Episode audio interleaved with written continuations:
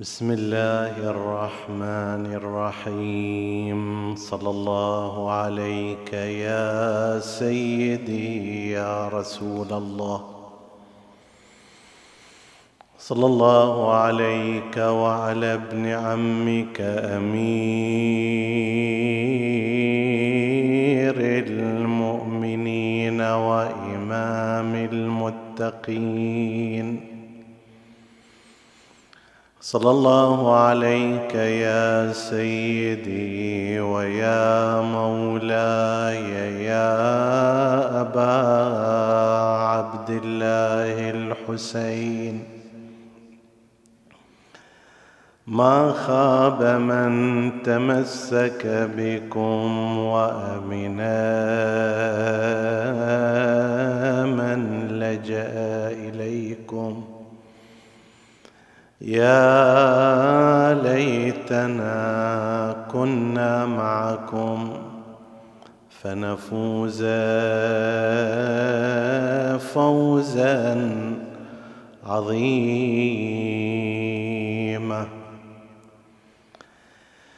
قال سيدنا ومولانا رسول الله صلى الله عليه وآله من رغب عن سنتي فليس مني.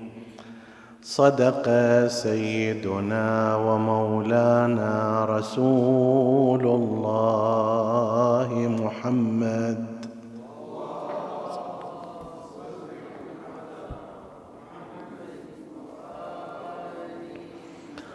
اللهم صل على محمد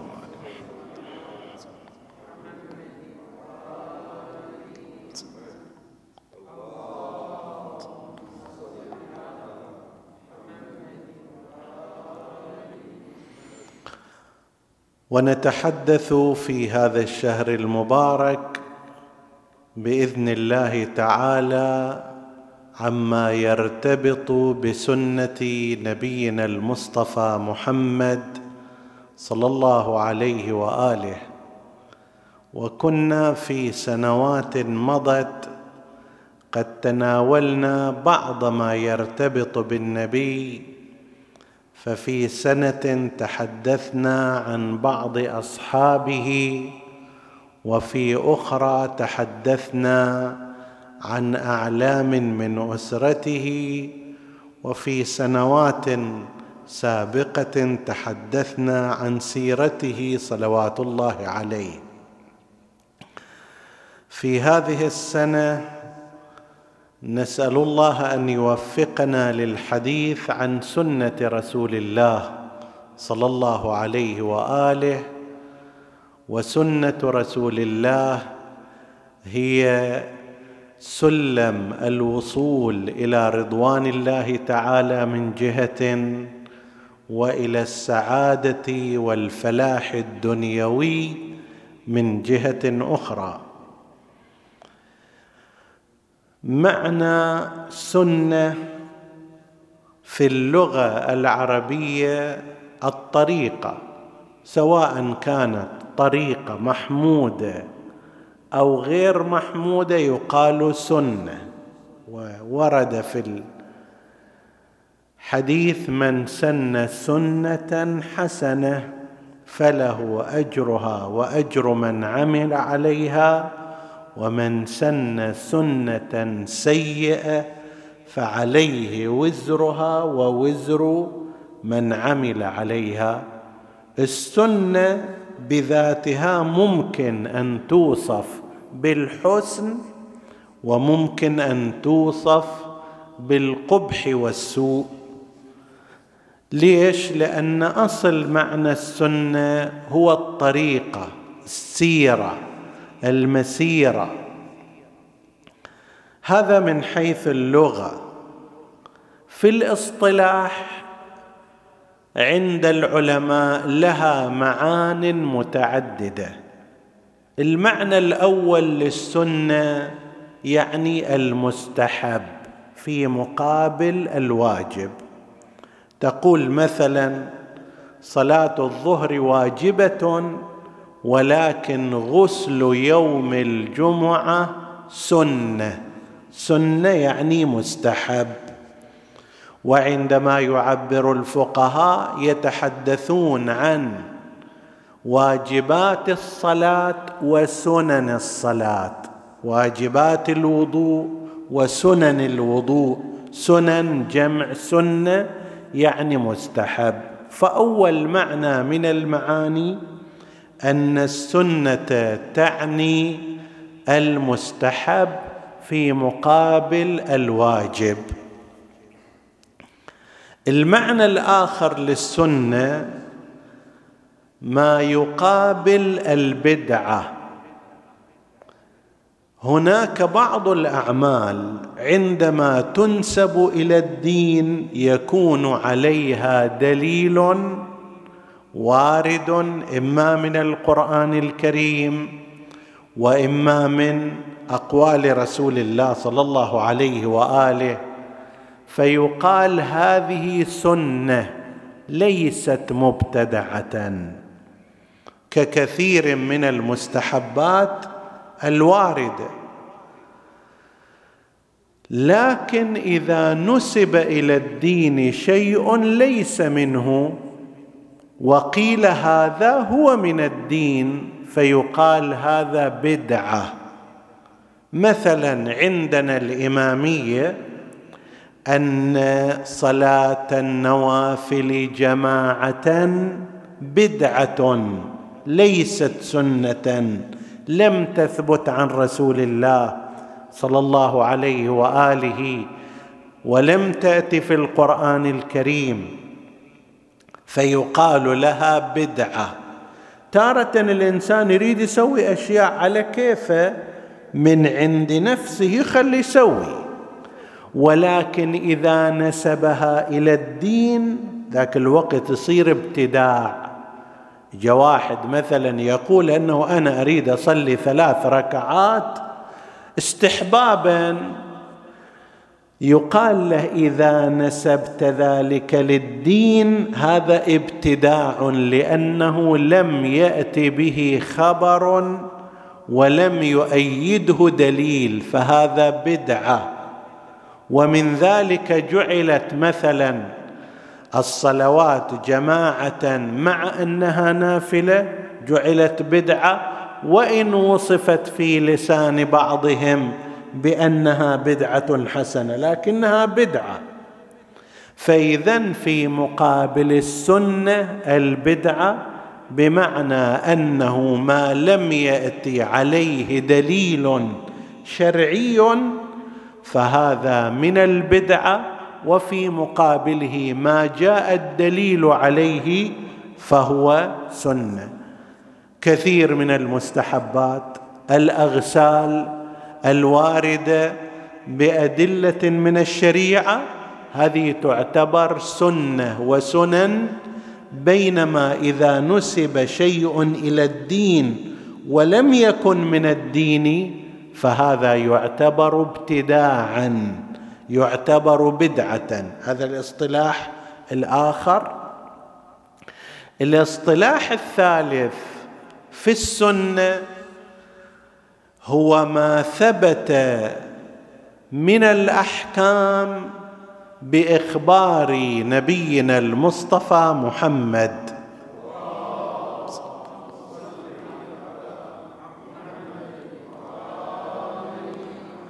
فإننا نعلم مثلا أن بعض الواجبات العبادية وبعض الشروط في الواجبات هذه ورد ذكرها في القرآن الكريم.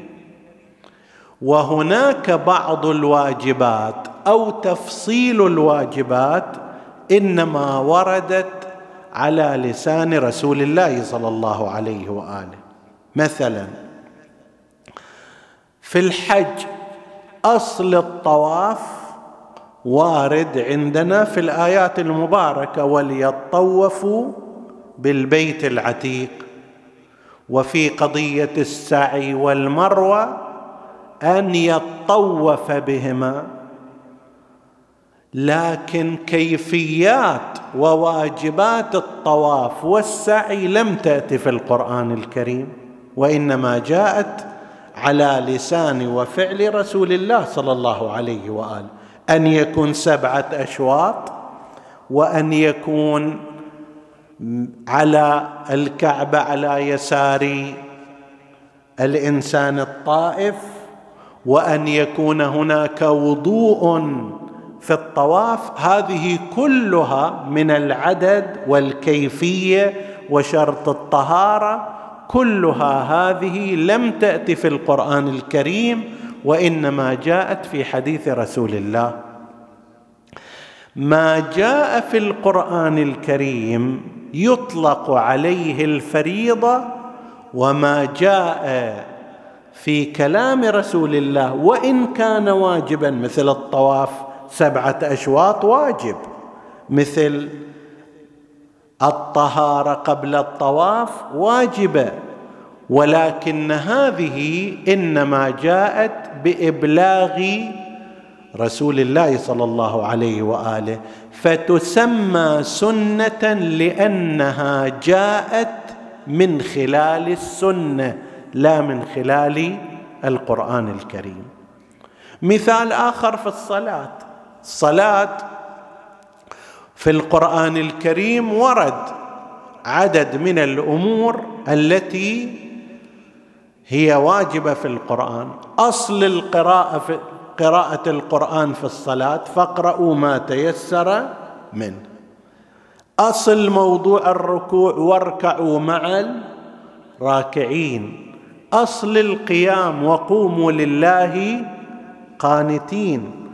ولكن تفاصيل هذه الواجبات أنه لا بد في الصلاة من قراءة سورة الفاتحة هذا إنما ثبت من خلال رسول الله صلى الله عليه وآله. لا يوجد في القرآن الكريم وجوب قراءة سورة الفاتحة من خلال القرآن بوجوب قرآني. لكن نبينا المصطفى صلى الله عليه وآله قال لا صلاة إلا بفاتحة الكتاب. فتبين هنا أن فاتحة الكتاب واجبة في كل صلاة. هذا بيان هذا الحكم إنما جاء على لسان رسول الله صلى الله عليه وآله. تشهد مثلا التسليم هي واجبات ولكنها لم تات بالقرآن الكريم وإنما جاءت بسنة رسول الله صلى الله عليه وآله. فالشيء الذي جاء بالقرآن الكريم في العبادات يطلق عليه فريضة. الشيء الذي جاء وجوبه وبيانه من خلال كلام رسول الله صلى الله عليه وآله أو فعل أو فعل رسول الله هذا يقال له سنة يعني ثبت بالسنة. يترتب على هذا آثار فقهية أيضا فقط إشارة نشير إليها من ما يترتب عليه أن ما ثبت بالكتاب ويسمى الفريضة ما في كلام حسب التعبير إذا ترك أو نسي أو أغفل عمدا سهوا جهلا تذكرا بأي صوره من الصور ما يفيدك. خلاص هذه الصلاة لا تكون صلاة بلا طهارة. ناسي ساهي تدري ما تدري ما ما في فائدة. يجب عليك أن تعيد الصلاة التي صليتها وأنت على غير وضوء أو صليتها وأنت على جنابة. ليش؟ لأن تشريع هذا إنما جاء بالكتاب. يا أيها الذين آمنوا إذا قمتم إلى الصلاة فاغسلوا وجوهكم وأيديكم إلى المرافق. لكن التسليم مثلا تشهد الفاتحة الأذكار سبحان ربي الأعلى سبحان ربي العظيم حيث أنها إنما ثبتت بالسنة بكلام رسول الله صلى الله عليه وآله. فلو أنها نسيت لا تبطل الصلاة. لو أن إنسانا صلى ولم يقرأ الفاتحة بل لم يقرأ السورة اجى وقف الله أكبر نسيانا سهوا بدل أن يقرأ الفاتحة والسورة هوى إلى الركوع. هنا صلاته لا تبطل لكن لو اجى كبر وتبين له أنه كان ناسيا للوضوء ما يفيده يترك اللي صلاه ويروح يتوضأ من جديد. الفرق أحد الفروق يعني بين ما سمي بالفريضة وما سمي بالسنة يعني ما ثبت بالقرآن وما ثبت بالحديث النبوي والسنة النبوية هو أن ما ثبت بالقرآن لا مجال فيه للمراجعة. إذا صار خلل فيه يبطل العمل العبادي.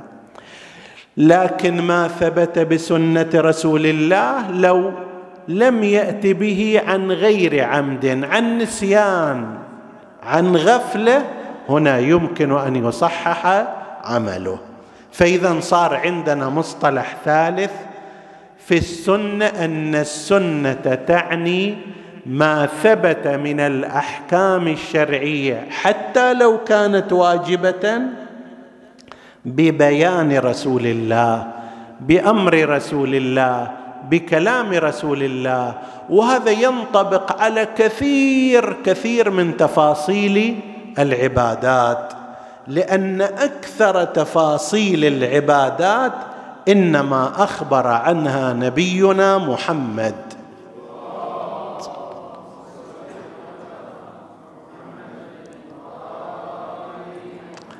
هذا مصطلح ثالث المصطلح الرابع اللي راح نتحدث عنه إن شاء الله في هذه الليالي هو أن السنة سنة رسول الله صلى الله عليه وآله هي ما صدر عنه من قول أو فعل أو تقرير. القول أوامر النبي نواهي النبي نبينا صلى الله عليه وآله قال في حديث يروي معناه الفريقان ما من شيء يقربكم من الجنة إلا وقد أمرتكم به وما من شيء يبعدكم عن النار إلا وقد نهيتكم عنه. هذا المعنى موجود عند الفريقين مروي عندنا في الكافي ومروي أيضا عندهم في مصادر مدرسة الخلفاء. فأقوال رسول الله صلى الله عليه وآله منها ما هو واجب منها ما هو حرام منها ما هو مستحب منها ما هو مكروه. وقد أخبر رسول الله صلى الله عليه وآله عن تفاصيلها. في العبادات في المحرمات في الأخلاق في النوافل في الأنظمة في التشريعات في المعاملات. هذه كلها جزء من سنة رسول الله صلى الله عليه وآله وهي أقوال النبي صلى الله عليه وآله والتي سوف نتعرض إليها بشكل عام خلال هذه الليالي. هذا قسم قسم آخر أفعال رسول الله صلى الله عليه وآله. نفس فعل رسول الله هو سنة من السنن. فإن فعل رسول الله لشيء يدل قطعا على أنه ليس بحرام لأن رسول الله لا يمكن أن يفعل شيئا محرما. فيتردد أمره بين أن يكون مباحا أو أن يكون مستحبا أو أن يكون واجبا.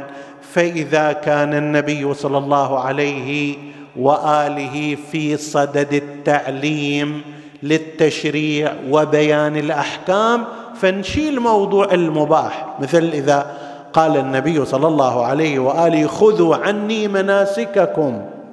خذوا عني مناسككم يعني هاي أحكام شرعية. إما أن تكون مستحبة وإما أن تكون واجبة. صلوا كما رأيتموني أصلي أيضا ضمن هذا الإطار. نفس الطريقة التي يصلي بها رسول الله صلى الله عليه وآله بعض أفعاله فيها هي أفعال واجبة وبعضها الآخر أفعال مستحبه والفقيه فيما بعد ذلك يجتهد لكي يميز هذا الفعل من أنه واجب أو أنه مستحب. فإذا صار عندنا قول رسول الله صلى الله عليه وآله جزء من السنة فعله أيضا جزء من السنة تقريره تقريره يعني صمته سكوته على شيء يقضي أن هذا الشيء فعله ليس بحرام.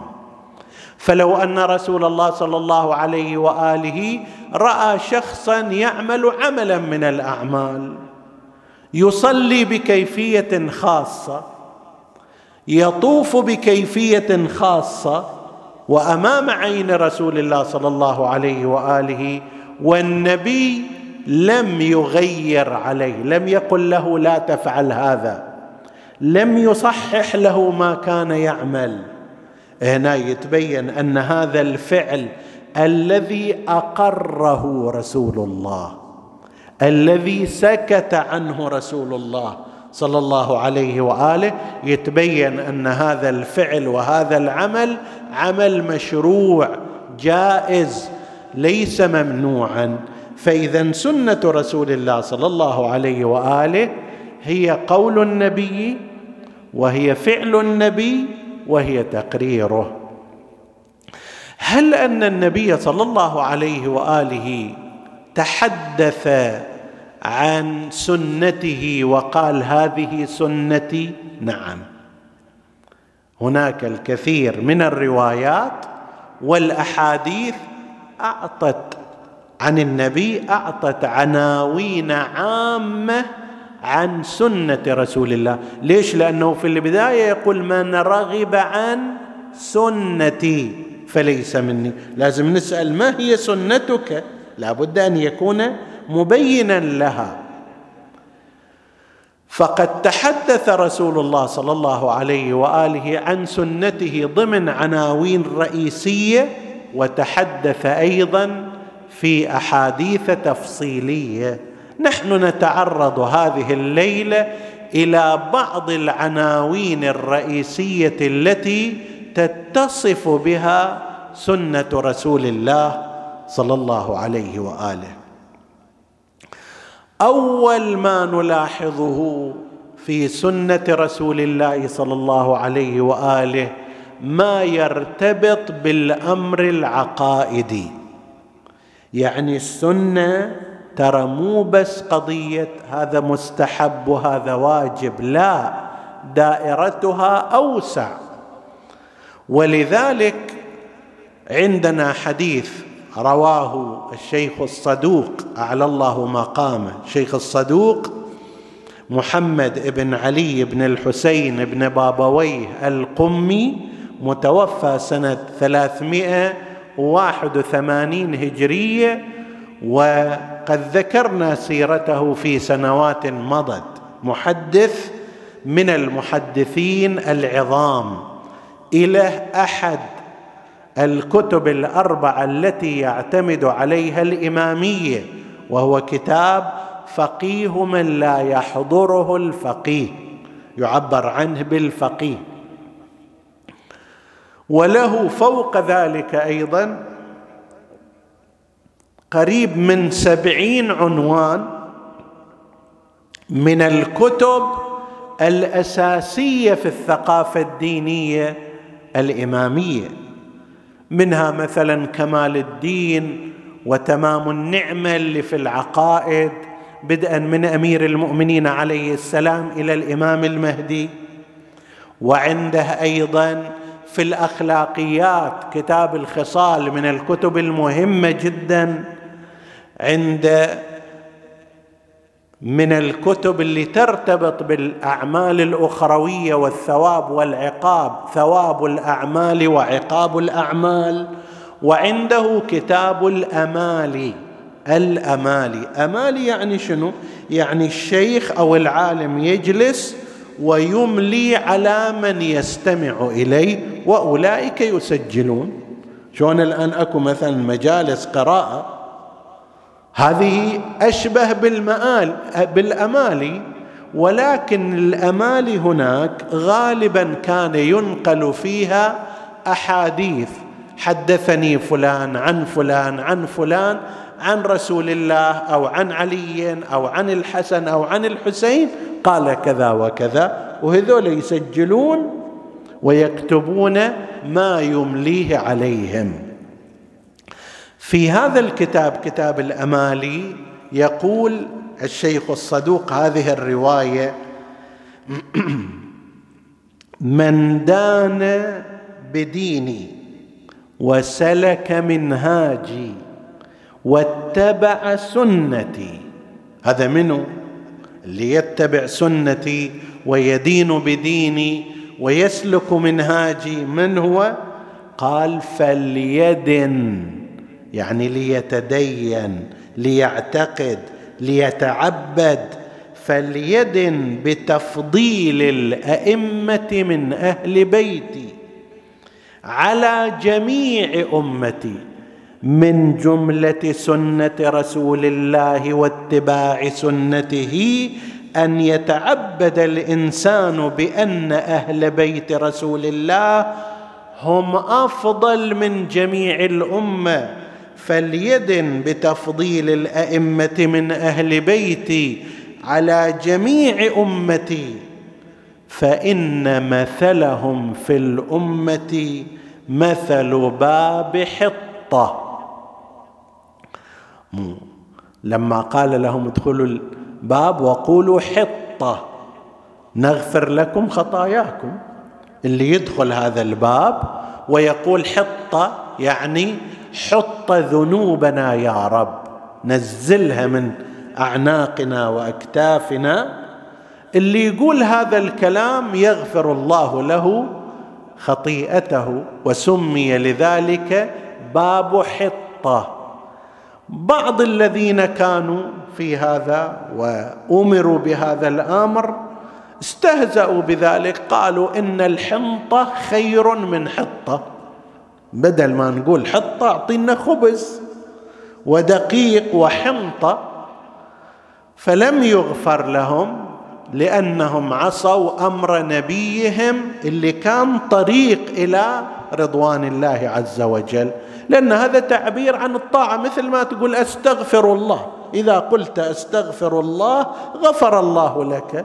لو أن إنسانا استهزأ بهذا الاستغفار لم يستحق المغفرة. كذلك هناك.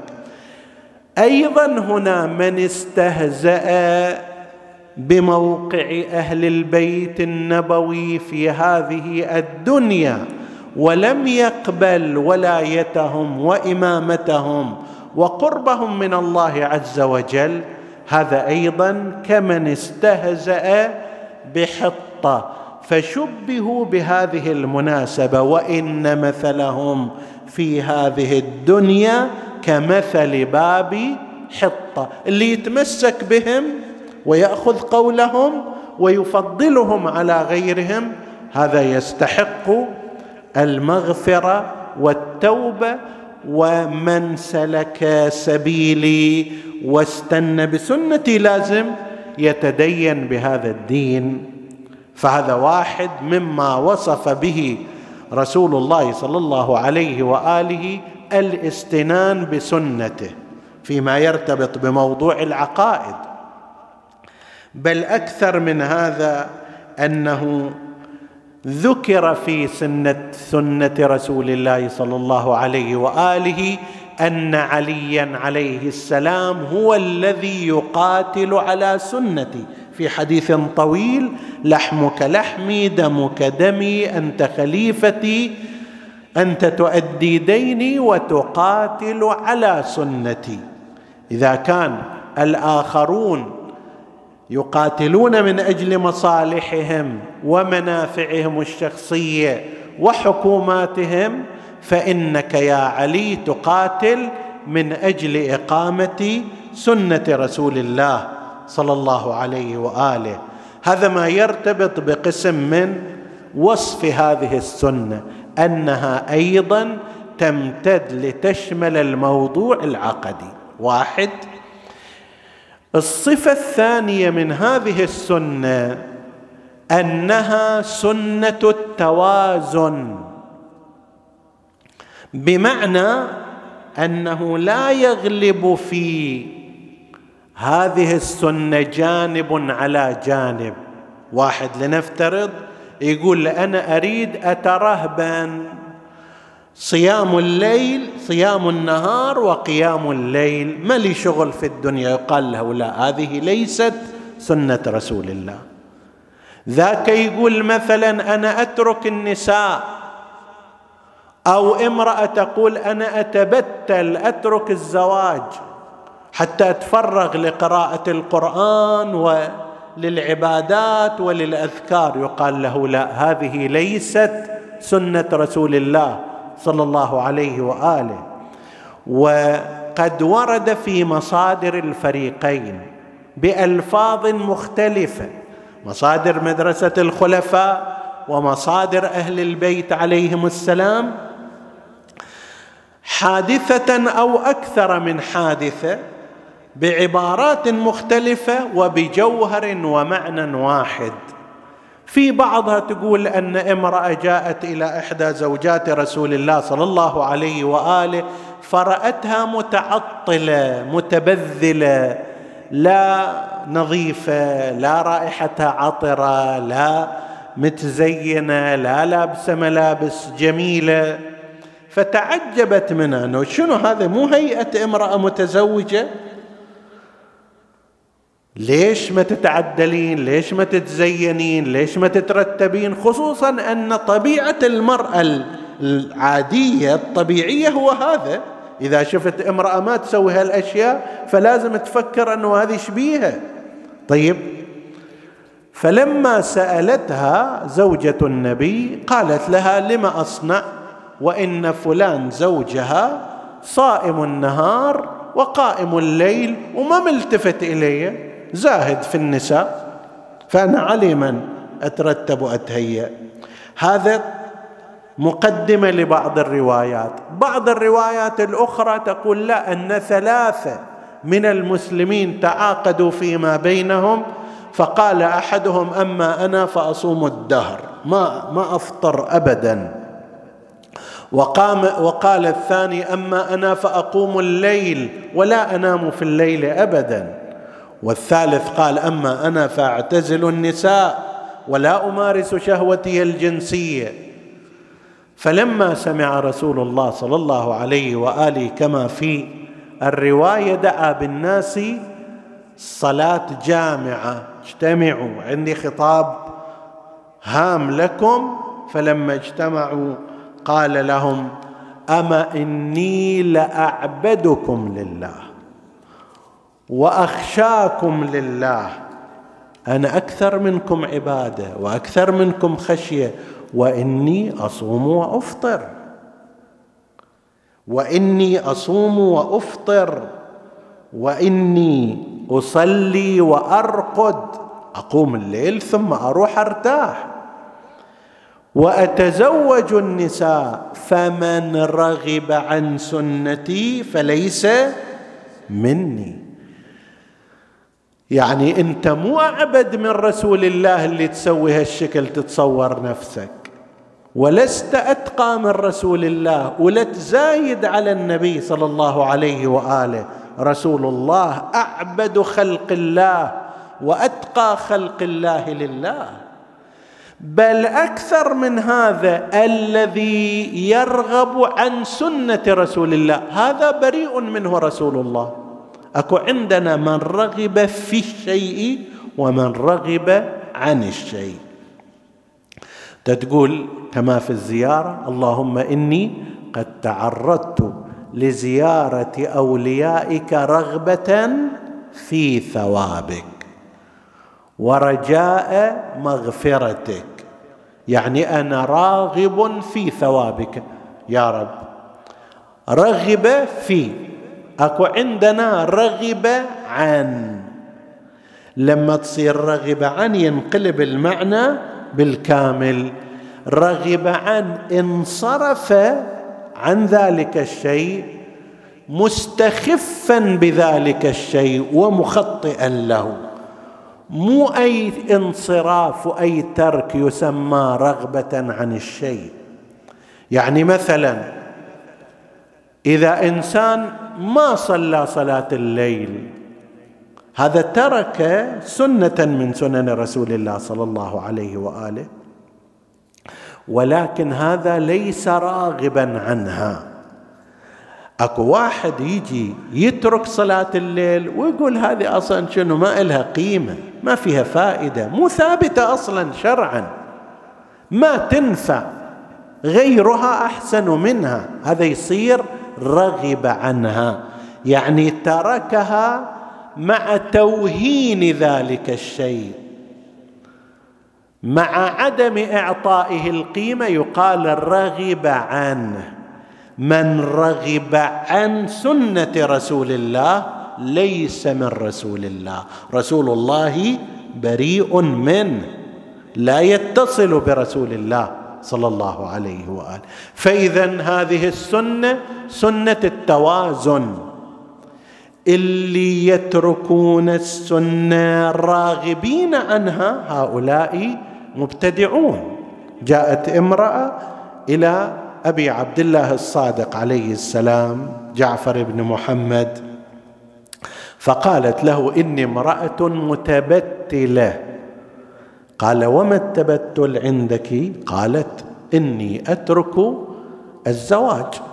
ما أريد اتزوج مو لأنه ما حد يخطبني لا وإنما أنا تارك الزواج هكذا. ما اريده لأنه ما أعتبره هو المقام العالي للمرأة.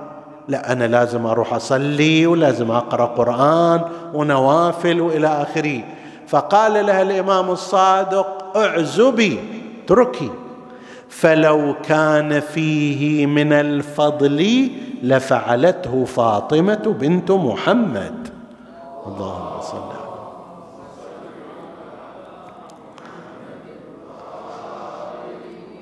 فإنه لا يسبقها أحد بفضل. لو كان التبتل وترك الزواج والعزوبة والعزوف عن ذلك والانشغال بدلا منه كالراهبات بالدعاء والمناجاه والقرآن وما شاء. لو كان في هذا فضل لكانت فاطمة أولى به والحال أنها لم تفعل ذلك.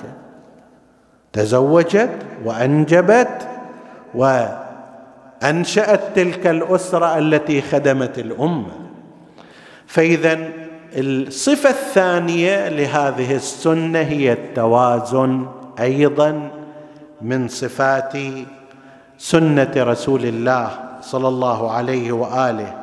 من هذه الصفات أنها واجبة الاتباع.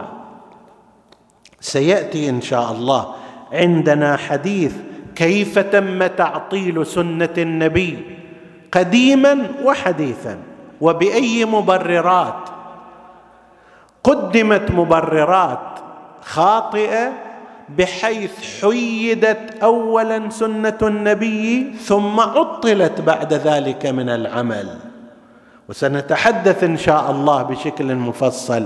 لا النبي صلى الله عليه وآله يقول سنتي واجبة الاتباع لازمة. في حديث عن رسول الله صلى الله عليه وآله في مصادر شيعة أهل البيت يقول ما وجدتم في كتاب الله فالعمل به لازم لا عذر لكم في تركه. الشيء اللي موجود في القرآن يجب العمل به. وما كانت فيه سنة مني فلا عذر لكم في ترك سنتي. أيضا قيمته التشريعية مثل قيمة القرآن الكريم. لا واحد يجي يقول لا أنا أريد آية قرآنية لا تجيب لي حديث عن النبي. نقول له لا كلامك خطأ وأنت لم تفهم الدين. القيمة التشريعية لكلام رسول الله وفعل رسول الله وسنته الثابتة عنه تساوي القيمة التشريعية للقران الكريم. كما ذلك واجب ولا يحق لأحد التأخر عنه كذلك هنا لا يحق لأحد التأخر عن العمل بسنة رسول الله. وهذه مو لفترة معينة. كما قال بعض من أراد تعطيل السنة. قال هذه نعم هي كانت تنظيم اجتماعي لزمان رسول الله. أما الآن فإحنا عندنا العقول والعلم وكذا وكذا فلسنا ملزمين بسنة رسول الله. كلا. ما كان من سنة رسول الله صلى الله عليه وآله متجاوزا للزمان. اكو بعض الاشياء واضح منها انها قضية في واقعة. قضاء بين شخصين تدبير لأمر معين من الزمان هذه واضح تحدث فيها العلماء وذكروا كيفياتها وقرائنها. ولكن إذا كانت كما هو الأصل في سنن رسول الله وأوامره ونواهيه أنها عامة وشاملة وعابرة للأزمان. لذلك في الحديث عنه صلوات الله وسلامه عليه كما ورد عن أبي جعفر الباقر عليه السلام أنه قال قال رسول الله أيها الناس حلالي حلال إلى يوم القيامة. جميل هنا أن هذا من الأحاديث اللي يفترض أنه حجة حتى على أتباع مدرسة الخلفاء. ليش؟ لأن عندهم الباقر يمكن أن يروي عن رسول الله لأنه لقي جابر بن عبد الله الأنصاري فطريقه إلى النبي عندهم طريق متصل سند متصل. يمكن يقول لك الباقي الإمام الصادق ما لقي جابر الكاظم ما لقي من أصحاب رسول الله فمنقطع الإسناد. هم لا يعتبرونهم أئمة ولكنهم يعتبرونهم رواة والراوي لابد أن يتصل سنده بمن يروي عنه. فالإمام الباقر عندهم كان يلتقي جابر بن عبد الله وينقل عنه أحاديث عن رسول الله. قال أيها الناس حلالي النبي يقول حلالي حلال إلى يوم القيامة وحرامي حرام إلى يوم القيامة. ألا وقد بينهما الله عز وجل في الكتاب وبينتهما لكم في سنتي وسيرتي. الحلال والحرام تم بيانه في القرآن وتم بيانه في السنة. شنو العلاقة بينهما؟ نتحدث عنها إن شاء الله في وقت لاحق. لكن يجب العمل بها بحيث من لم يعمل بها كان مستحقا للعقوبة والمؤاخذة في الدنيا قبل الآخرة.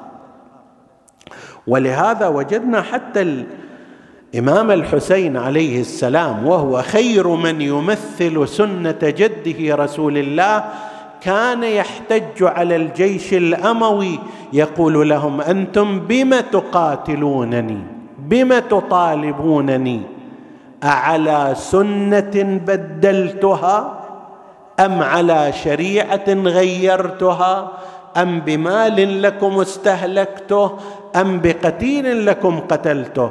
يعني هذا أن الذي يغير سنة رسول الله يغير شريعة النبي هذا مستحق للمؤاخذة والعقوبة.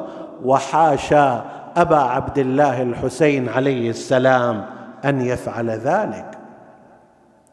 إنما خرجت لطلب الإصلاح في أمة جدي أريد أن أسير بسيرة جدي وأبي.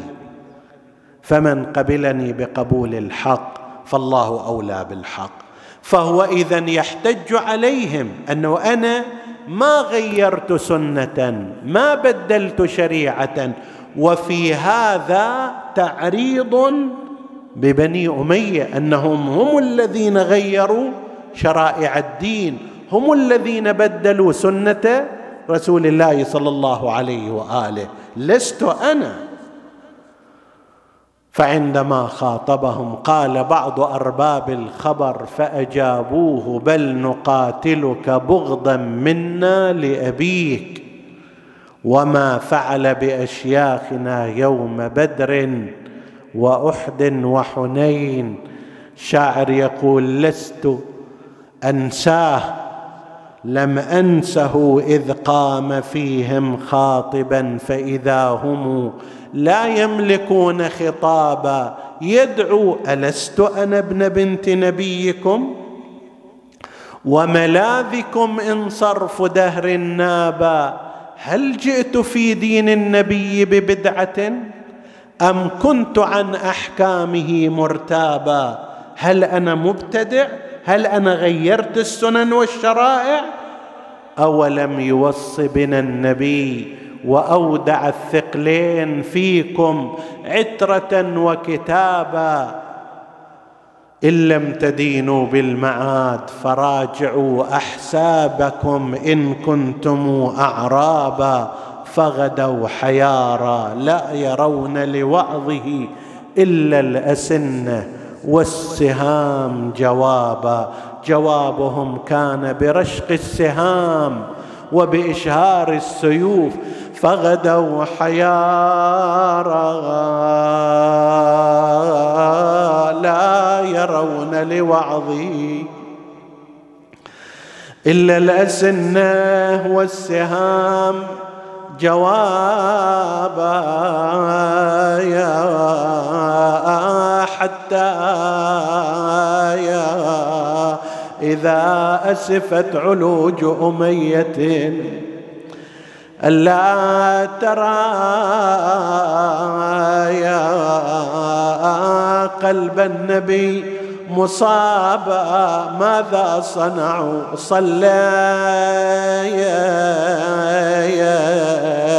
على جسم الحسين سيوفهم. يعني شلون المصلي يقف هكذا ثم ينحني ويقع على الأرض يشبه السيف هكذا يشهر ثم يهوي على الحسين وأصحابه. صليت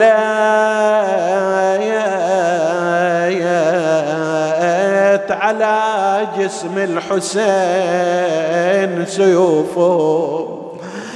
فغدا لساجدة الضبا محرابا ومضى لهيفا لم يذق إلا القنا ظلا لم يجد إلا القنا ظلا ولا غير النجيع. شرابا ظمآن ظمآن أبو علي. إذا عطشت في نهار الصيام فتذكر عطش الحسين وقل سلام عليك أبا عبد الله. ومضى لهيفا لم يجد إلا القنا. ظلا ولا غير النجيع شرايا. ظمآيا ذاب فؤاده من غلة. لو مست الصخر الأصام لذاياب ساعد الله قلب العقيلة زينب وهي ترى أخاها على الرمضاء تصهره حرارة الشمس. هذا الشاعر يصور الحوار بين الحسين وبين أخته زينب. يقول لها يا زينب يا اب يا ابس من العطش تبدي. يا يا يا والله يا زينب والترى بحر يا أحرى يا قل زندي يا زينب يا زينب والشمس أحرقت خدي. دفيلي دفيل بطرف ردنك من الحار. بعد ماذا تريد أبا عبد الله؟ يا زينب ما أحب سكنة تجي. ها ها. تشوف جروحي وتسمع ونيني. نسألك اللهم وندعوك باسمك العظيم الأعظم الأعز الأجل الأكرم. اغفر لنا ذنوبنا كفر عنا سيئاتنا. آمنا في أوطاننا لا تسلط علينا. من لا يخافك ولا يرحمنا ولا تفرق بيننا وبين محمد وآله طرفة عين. احفظ اللهم إخواني الحاضرين والسامعين فردا فردا واقض حوائجهم.